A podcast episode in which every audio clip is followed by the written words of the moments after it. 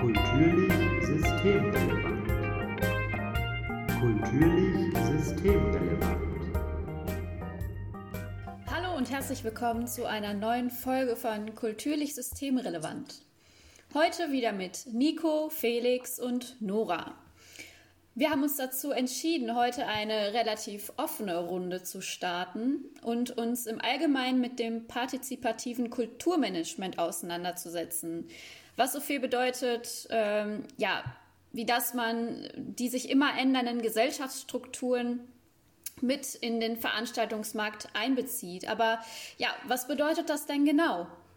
Ja, ergänzend dazu könnte man vielleicht sagen, dass partizipatives Kulturmanagement umfasst eben eine kulturmanagerale Tätigkeit, die, so wie ich es jetzt verstanden habe, sich hauptsächlich damit beschäftigt, dass man eher nicht auf ökonomischer Effizienz getrimmt ist, sondern halt wirklich partizipativ schaut, dass eben die soziokulturelle Praxis gewahrt wird, was ich persönlich als sehr wünschenswert empfinde.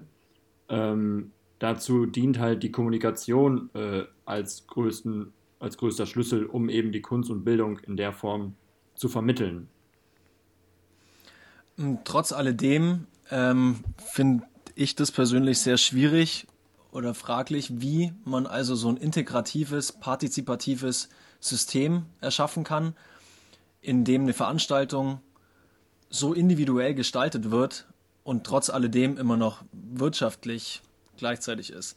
Weil ich absolut nachvollziehen kann, dass man aus Künstlersicht das künstlerische Produkt, das sich in der Branche einfach anbietet, an erste Stelle stellen möchte und trotz alledem glaube ich, dass ein sehr großer Teil von den Menschen, die damit auch in der Wirtschaft dann tätig sind, nicht brotlose Kunst hier anbieten wollen und ja, damit ja auch sich irgendwie über Wasser halten müssen.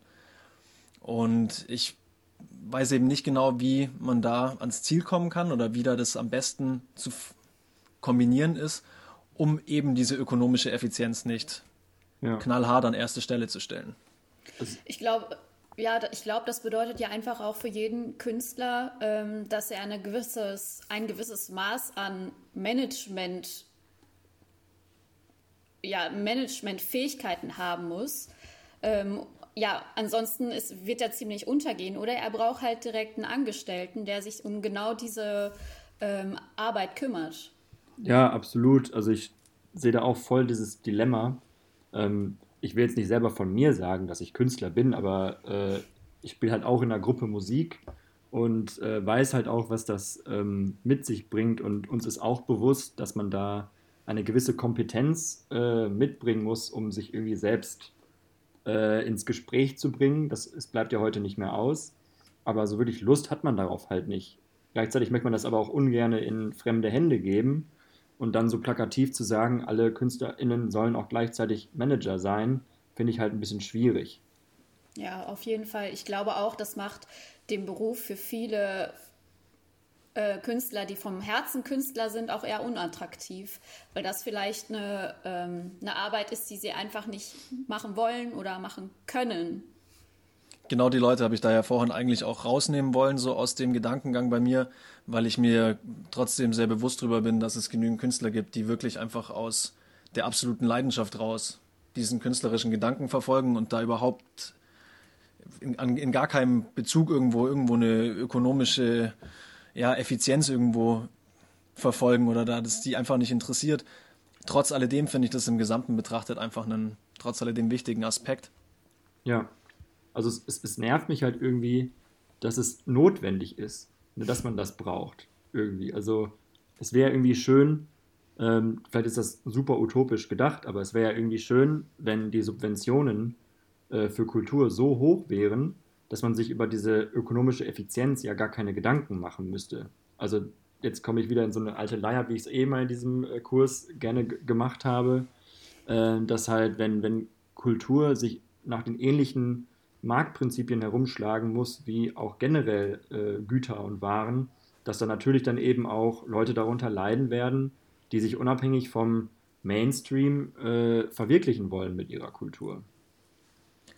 Ja, es gibt da ein paar Beispiele, die schon das ganz gut versucht haben, irgendwo partizipativ ein Kulturangebot ähm, ja, anzubieten. und somit auch in dem sonst sehr gleichbleibenden Markt sich abzuheben von der ganzen Sache.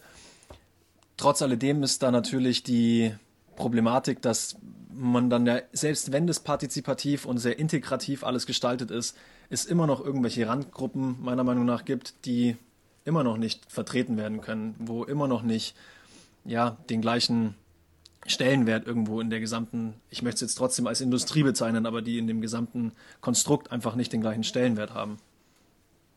Ja, also wird dann halt auch wirklich bei solchen partizipativen äh, Konzepten an den Menschen gedacht, dass der halt wirklich daran teilhaben kann oder sucht man sich da einfach nur wieder neue Kunden aus, die da äh, entstehen? Und natürlich, wenn, wie du halt schon sagst, das Dilemma ist ja da, du möchtest ja auch irgendwie Geld mit äh, deiner Kunst verdienen oder deinem Programm und dann bist du ja schon fast irgendwie dazu gezwungen, explizit äh, durch auch sowas wie Audience Development nach Leuten zu suchen, die halt das Geld bei dir lassen.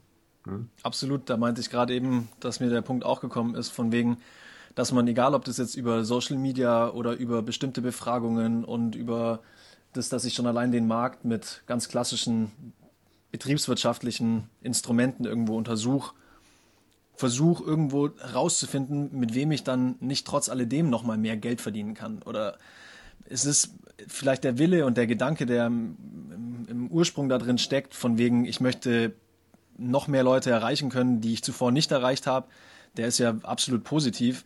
Aber da spielt für mich trotz alledem immer so ein bisschen dieses, ja, der Gedanke einfach mit, mit wem kann ich denn jetzt in dem Bereich trotz alledem noch mehr Tickets verkaufen oder noch mehr Geld verdienen oder wem kann ich noch mehr Merch andrehen? Hm. Ich glaube, ja, da hat sich ja auch. Ja. Oder bitte, sorry, Nora. ich glaube, da hat sich aber auch schon einiges getan im ähm, Social Media Bereich. Ne? Wenn man mal drüber nachdenkt, dass jetzt schon Stellen geschaffen werden ähm, für Leute, die Social Media Manager werden. Ähm, um möglichst kundenbezogen oder publikumsbezogen ähm, einfach zu agieren. Ne? Ja, du musst halt quasi, ähm, da wollte ich auch gerade so kurz dran anschließen, du musst ja viel, viel mehr Kompetenzen mitbringen als früher dann irgendwie, als du eigentlich nur Musik gemacht hast oder dein Kulturprogramm zusammengestellt hast. Du müsstest ja in dich selbst, also das sind ja klassische Manager-Tätigkeiten, dass du in dir, äh, also in dir ähm, fließen alle äh, Stränge zusammen, was eben dann auch PR angeht, äh, Produktion, Distribution etc. Das muss ja alles von dir supervised werden. Ob man das halt noch machen will und wie du halt schon sagst, äh, da entstehen dann wieder neue Stellen für die Öffentlichkeitsarbeit, die man dann ja auch wieder bezahlen müsste letztendlich. Ne? Genau. Ja. Und trotz alledem glaube ich aber, dass innerhalb der Branche oder innerhalb des Kultursektors der Boom von den Selbstständigen schon sehr spürbar ist. Vermutlich aus dem Grund, weil die Leute sich darüber bewusst sind, dass das nicht anders funktioniert. Gleichzeitig aber auch, glaube ich, einfach, weil die Möglichkeit für so viele Leute einfach da ist, zu sagen, okay, ich will jetzt in diesen Markt eintreten und ich muss es jetzt selbst in die Hand nehmen, weil ich überhaupt nicht die finanziellen Mittel vielleicht dazu habe, mir irgendjemanden zu suchen, der für mich die Social Media, PR-Arbeit, was auch immer dann eben ist, ähm, anfällt, der das für mich leistet und ich deswegen das Ganze einfach selbst in die Hand nehmen muss. Deswegen, ich möchte nicht, dass das alles zu negativ irgendwo belastet ist, weil es natürlich auch dank der Weiterentwicklung einfach in der Gesellschaft oder in dem Markt schon sehr viele Möglichkeiten auch für Künstler geben kann. Hm, stand denn im Text, ich weiß es gerade tatsächlich nicht mehr, ähm, wie viele von denen, die sich jetzt selbstständig machen, auch KünstlerInnen sind? Nee, war ja aber definitiv eine interessante, ja, eine interessante Zahl. Ja. Weil gleichzeitig frage ich mich so, wer geht denn überhaupt noch in diesen Bereich rein? Also es ist ja immer auch dann so eine Frage, die, die dann Management-Tätigkeiten machen, machen die das aus der Überzeugung bezüglich Kultur, also for the culture, wie man immer so schön sagt, oder wittern die jetzt irgendwie Geld da drin? Weil wenn das ja alles eher so ein prekäres Geschäft ist, wäre es ja eigentlich unwahrscheinlich anzunehmen, dass sie es für die Kohle machen. Ja, absolut. Ich finde auch irgendwie wichtig oder interessanter, einfach hin, zu hinterfragen, ob das dann nicht vielleicht irgendwelche gescheiterten Künstler sind, die dann sagen, okay, ich habe eigentlich einen positiven Gedanken, den ich verfolgen wollte und ähm, ich habe das aber alleine nicht auf die Reihe bekommen, deswegen begebe ich mich jetzt trotz alledem in so ein riesiges Unternehmen rein und versuche da dann irgendwo was zu, und es muss jetzt nicht mal riesig das Unternehmen sein, aber ich begebe mich in ein Unternehmen und versuche dann da mit meiner